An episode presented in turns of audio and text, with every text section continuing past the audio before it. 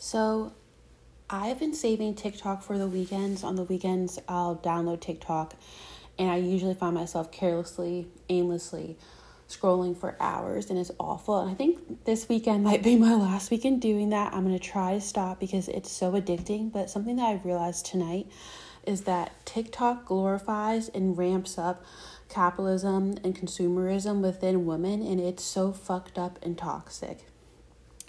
I think about coffee culture and soda culture and things like Crumbl cookie and stuff like that, and just buying a ton of shit. And the addictive part of it is really shocking to like realize and how everything is just so fueled by capitalism and sold to you as like a personality trait and like what it means to be a woman in this society or a young person in this society or an American in this society or whatever. And I'm just really trying to like reframe my thoughts around a lot of the things that I'm doing.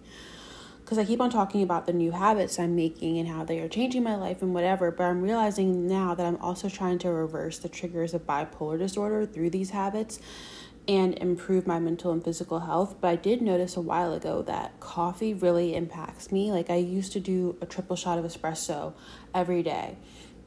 Like that would ramp me up and when I was in like my very manic state, I drank a lot of coffee. I've also just drank coffee first thing in the morning on an empty stomach for like probably six years straight. And I've also had very awful social anxiety since I was a teenager, an early teenager. I started drinking coffee in middle school. Like it became just like second nature. Like my mom drank coffee, my dad drank coffee. I'm gonna drink coffee, and I would drink it before school. I would go to Starbucks on the weekend. It was just like normal. I love Starbucks and the girliness of it. Not that that's a bad thing, but just thinking about money and how it rules everything and how it's shoved down our throats and realizing that the amount of coffee that I was drinking, the amount of sugar I was consuming, is probably a lot more connected to my gut and digestion and mental health issues than I ever like really realized or thought about. I've always, this is probably TMI, I've always abstained from coffee while on my cycle. I find myself always sleeping better while on my cycle.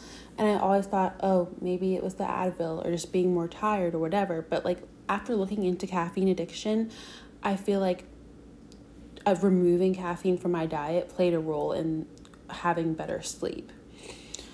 Anyways, I really want to look at the things that I'm doing in my life and that society has seemed to condition us to do and second guess participating in them. This reminds me of Utah culture um, with soda.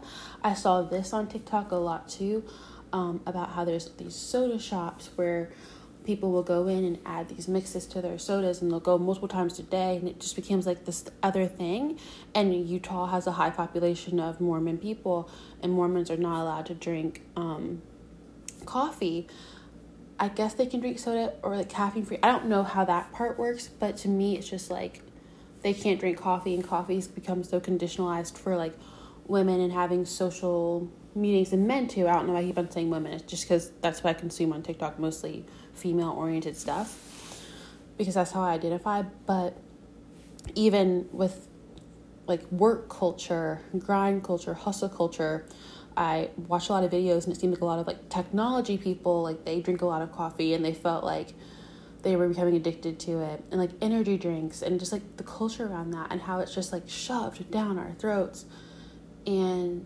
it's like you're supposed to do it. And it reminds me of people talking about when they quit alcohol and how they feel like they lose the ability to be social. I don't drink. I've never drank um like I've drank before, but I don't I've never like drank consistently. And like I'm 23, I've never even legally bought alcohol. That's how little I drink. Um but now I don't at all ever, not even socially. And people always talk about how like, yes, I stopped drinking and it's like I can't I don't go out anymore. I don't hang out with my friends as much or whatever. And it's like why do we like why is our world so um, quick to paint people as other and not be open. You know what I mean? Like, why isn't it more common for sober people to go out and party and club and drink? Why isn't it more normal for people to go to coffee drops and drink water or drink tea? It's like, it doesn't seem like it's that big of a deal, and it's really not, but it's just like, sometimes there's these pictures painted and everyone feels like they have to follow it just like with the hypothetical timeline that I always talk about. Like we always feel like we have to be on someone else's time. Like someone's already set this plan for us and we have to follow through on it. And I feel like that's just not a good way to look at life. Everyone is so different. Everyone can be on their own path. Side note, sorry. But that's just what I was thinking about.